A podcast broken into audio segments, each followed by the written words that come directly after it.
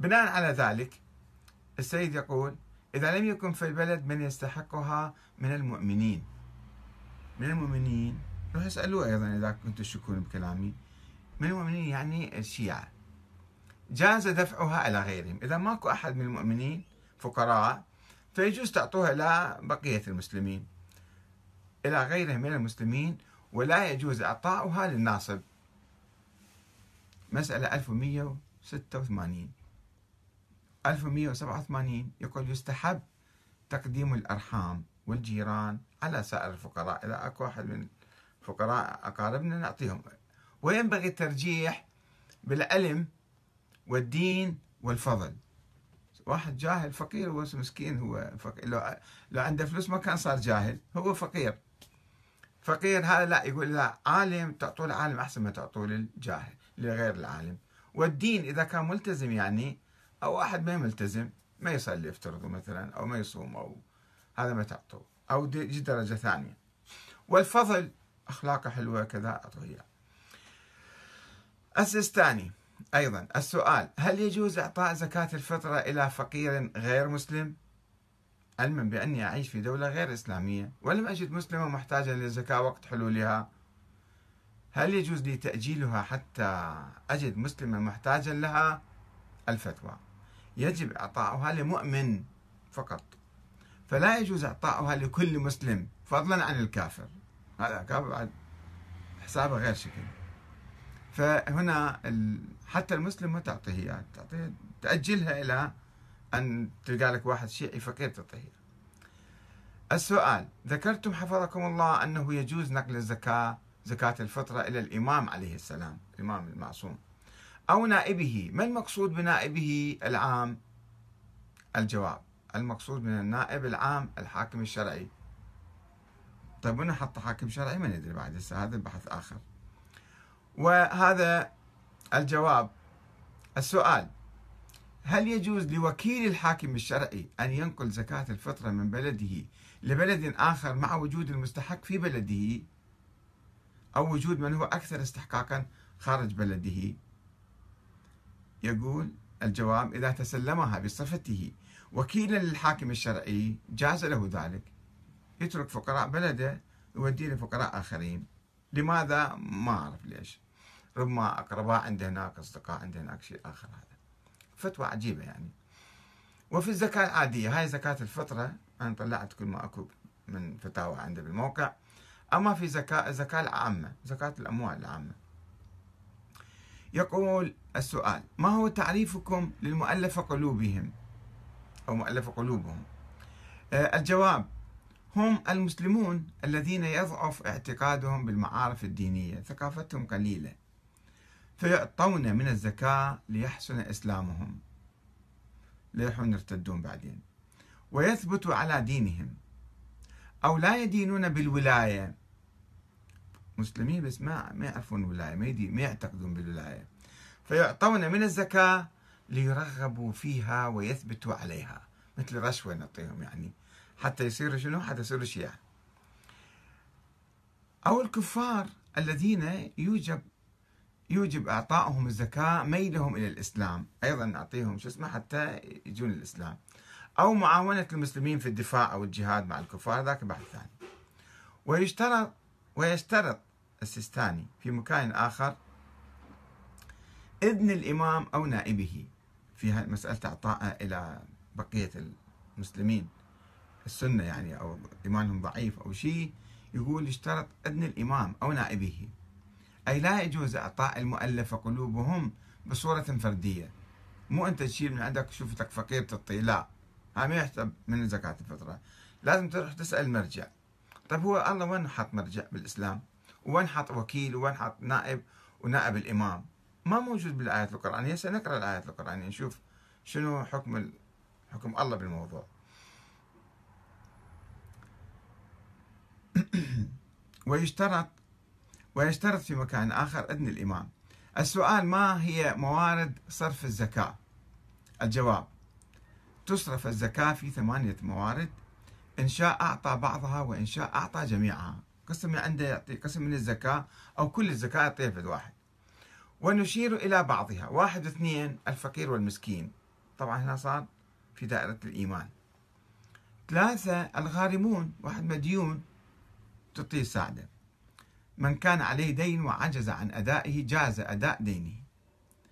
4 المؤلفة قلوبهم، مو خانة الفقراء والمساكين، لا، من باب تأليف القلوب، وهذا عنوان عام سيشمل بعض الناس. وهم طائفة من الكفار يتمايلون إلى الإسلام أو يعاونون المسلمين بإعطائهم الزكاة أو يؤمن بذلك من شرهم وفتنتهم، نعطيهم مساعدات حتى لا يعتدون علينا. وطائفة من المسلمين شكاك في بعض ما جاء به النبي، مثل مسألة الولاية يعني، فيعطون من الزكاة ليحسن إسلامهم ويثبتوا على دينهم. أو قوم من المسلمين لا يدينون بالولاية فيعطون من الزكاة ليرغبوا فيها ويثبتوا عليها، أيضا رشوة. يعني مو مسألة قناعة، مسألة تعطي فلوس حتى بلكي تصير من جماعتنا. ولا ولاية للمالك في صرف الزكاة على المذكورين في المورد الثالث والرابع، يعني الغارمون والمؤلفة قلوبهم، مو أنت بكيفك تعطي زكاة مالتك، لا، إلا تروح عبر المرجع وهو يخطط السياسة مالته شنو تقتضي ويعطيها. بل ذلك منوط برأي الإمام عليه السلام أو نائبه، وطبعا المرجع يقول أنا نائب الإمام، فإذا بإذن المرجع يجوز. وفي مكان ثالث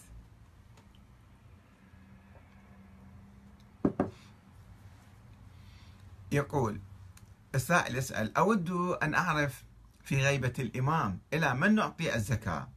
الجواب: تصرف الزكاة في 8 موارد: الفقراء والمساكين والعاملين عليها والمؤلفة قلوبهم والعبيد والغارمون وفي سبيل الله وابن السبيل. ويجوز للمالك دفع الزكاة إلى مستحقيها مع استجماع الشرائط ومنها الإيمان، مع استجماع الشرائط ومنها الإيمان. إيمان يعني إيمان بالولاية، مو الإيمان اللي بالقرآن موجود، لا، هذا معنى خاص، أنه لازم عنده إيمان حتى تقدر تعطيه. إذا ما عنده إيمان ما يصير تعطيه، يعني تروح تسأل المرجع. وفي مكان رابع يقول: هل يشترط في من تدفع عليه الزكاة أن يكون مؤمنا؟ بين قوسين طبعا.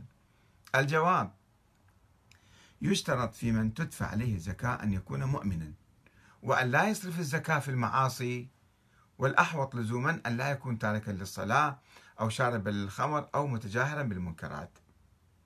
هذا ما موجود في موقع السيد السيستاني.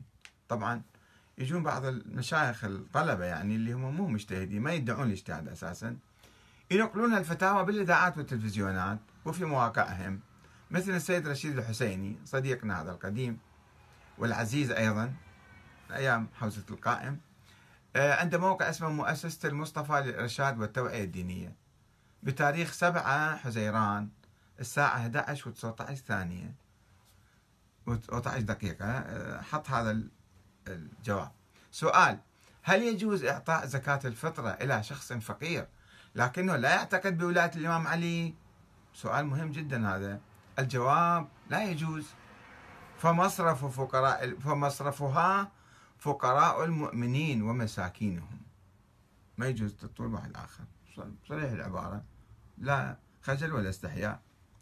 زين، عندنا بعد الشيخ أسد قصير، هذا يطلع على بعض التلفزيونات وخاصة تلفزيونات إيرانية أيضا، يقول: يجوز دفع زكاة الفطرة إلى الفقراء المؤمنين وأطفالهم وإن لم يكونوا عدولا، مو شرط يكون ملتزم جدا يعني، فلا يشترط تدين الفقير، لكن لا يجوز إعطاؤها لمن يصرفها في الحرام والمعصية، يروح يشرب حشيشة مثلا أو خمر.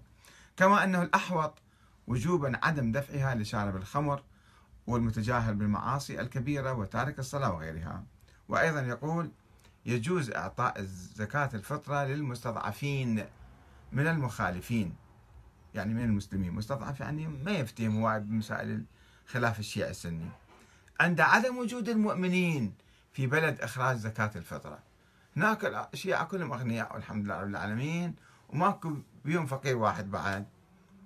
فهاي ما أدري بيا كوكب بيا قارة بيا كذا. المهم إذا لقينا هكذا ناس فيجوز إعطاء زكاة الفطرة للمستضعفين من المخالفين عند عدم وجود المؤمنين. يعني أول شيء المؤمنين إذا كلش استغنوا الفائض من يخالف تعطوه شوية مخفف الفتوى مالته. طبعا هنا عندنا صديق آخر معلق عنها الفتوى مال سيد رشيد الحسيني، يقول هذه فتوى طائفية بامتياز، وكثير من الناس معلقين، أنا ما أريد أنقل كلامهم. فإذا كانت معبرة عن رأي المرجعية وليس فقط عن رأي السيد رشيد الحسيني فهي كارثة بعينها، ولن يستطيع بعدها أي شخص من أتباع مذهب التشيع أن يقول إن مذهب أهل البيت ليس طائفيا. إنا لله وإنا إليه راجعون. فعلا هاي باشويلك على رأس هذا الأخ عزيز، الأخ عارف الجواهري. فمشكلة حقيقة، يعني هالفتاوى هذه ويذكروها وينشروها ولا كأنه وين ما يفكروا فيها ولا في ردود أفعالهم. ولو إحنا عندنا الآن يعني أجواء فتنة طائفية، طالعين من فتنة وطابين الفتنة، وبحاجة إلى أن تكون الفتاوى شوية مواكبة للعصر، مواكبة للتطورات السياسية. أو لا، هذا الدين ما يصير نلعب به إحنا. هو أنت ما تلعب بالدين لو أنت قاعد تلعب بالدين، هي الفتوى لعب بالدين. ثم أنت وين منين جايب الفتوى؟ جايبها من القرآن، من النبي محمد. زمن النبي محمد كان أكو زكاة يعطوها الفقراء والمساكين، وهذا يوالي ولا ما يوالي، أو في حتى زمان الإمام علي. ماكو شيء عندنا بالإسلام ولا بتاريخ أهل البيت. فمنين اجتنا هالفتاوى؟ مو بحاجة إحنا إلى مراجعة جذرية للعقل الاجتهادي والفقهي حتى نطلع فتاوى صحيحة. مو هو مرجع ويفتي لك فتاوى ما أنزل الله بها من سلطان. خلينا نشوف